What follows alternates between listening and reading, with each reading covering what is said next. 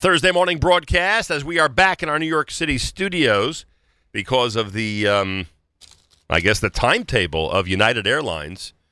We were able to get back from Newark Airport. Been plenty of time to start a Thursday JM in the AM. So, as someone commented on our app, amazing. We're there until 4 p.m. on the air yesterday in Jerusalem, and then this morning, thank God, way before 6 o'clock on a Thursday here at JM in the AM. Well, I've been mentioning, obviously, this morning and all through the last uh, week about the Liebman family being our host. The only family I know of in the history of JM in the AM that ever said, hey, guys, let's go to Israel together. We'll take care of everything, and we're going to meet some amazing people and speak to some incredibly intelligent people about what's happening in Israel and the Jewish world. And Barry Liebman, who many of you heard that was not able to be with us the final day of the broadcast on Wednesday, is with us live via telephone. He's been back in New York for an extra day compared to us. Barry, welcome back to JM and the AM.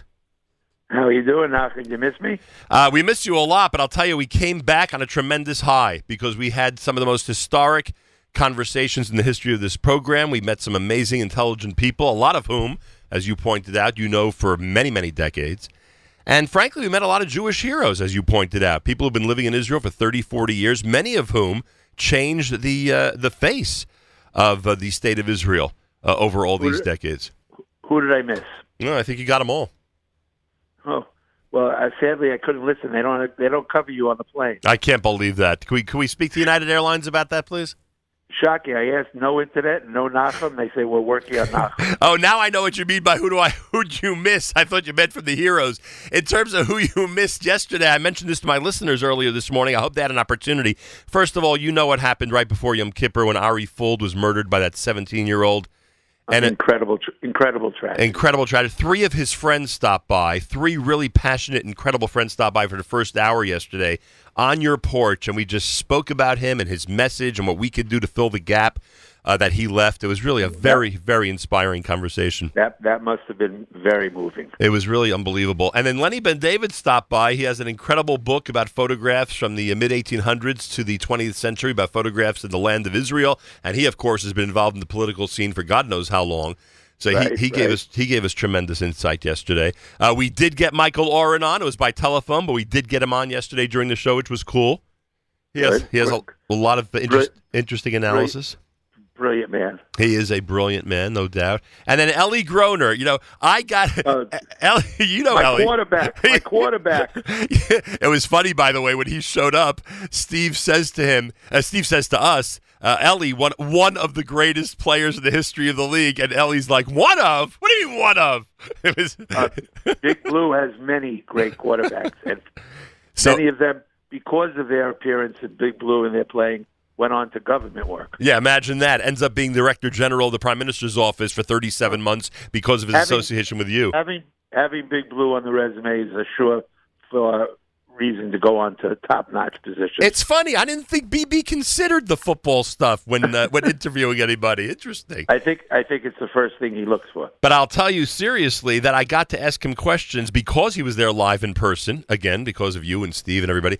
I got to ask questions which never would have happened on a, on a phone interview and, and in the comfort right. and the and the uh, you know the nonchalant nature of our conversation. A lot of trivials. I asked them, you know, things like uh, I alluded to who writes the pres- prime minister's speeches and how many people see those speeches before he actually uh, delivers them and things like that. And I, we spoke. I, we I spoke. Do think, I do think when the people came up and we did have a great setup there, that it does lead to a better interview. Oh, are you kidding me? That Yossi Klein Halevi conversation. I'm, I'm telling you. It, it, by, oh, oh, by oh the my, way, by the way, last night. I'm glad you just mentioned this because last night, and I think a lot of listeners will appreciate this, I set a rule.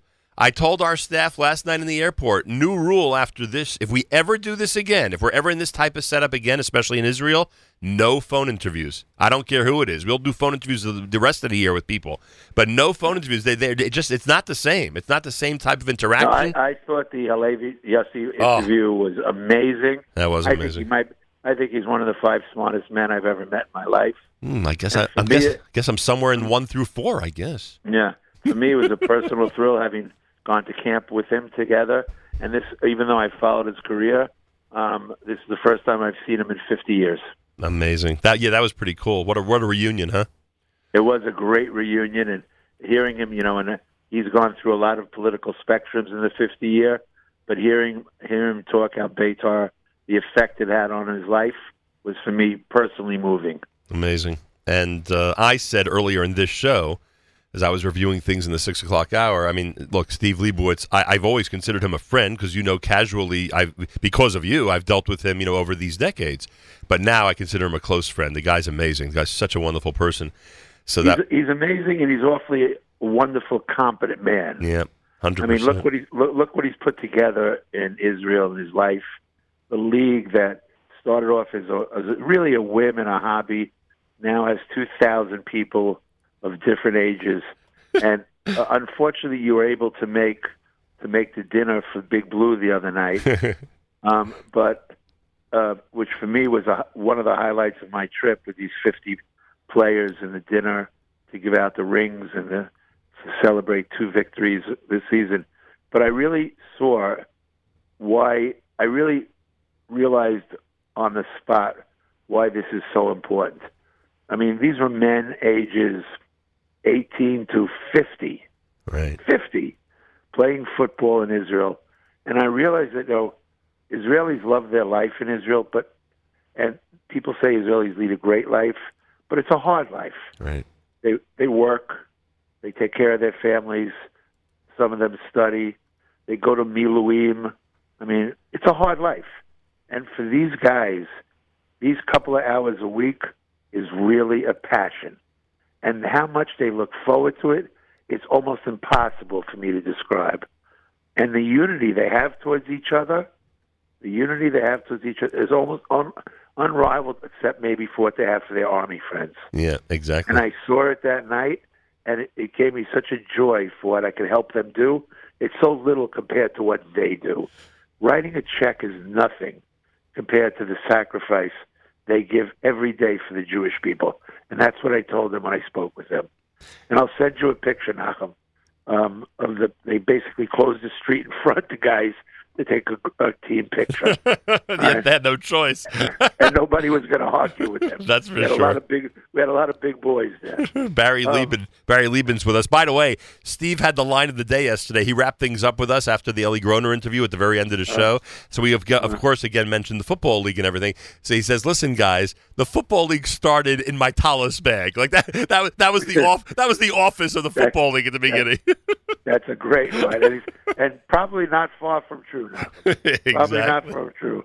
And uh, it's really a great thing. And Steve is not only a great guy; he's a very, very incompetent, very, very competent guy. Right. You give him a job, and look what he did for you. Hundred percent. He came yeah. through with flying and, colors. And not say if we're going to do it. The only question is how many times a year we're going to do it. Oh, all right. Are you kidding me? This is great news. and I mentioned Bobby Brown. You know why I made such a big deal about him and kept saying it was an honor to have him there? Because from when yeah. the time I was a kid until now, every his name always came up. It always came up in something having to do with the Israeli government, new policy, a new project, an organization.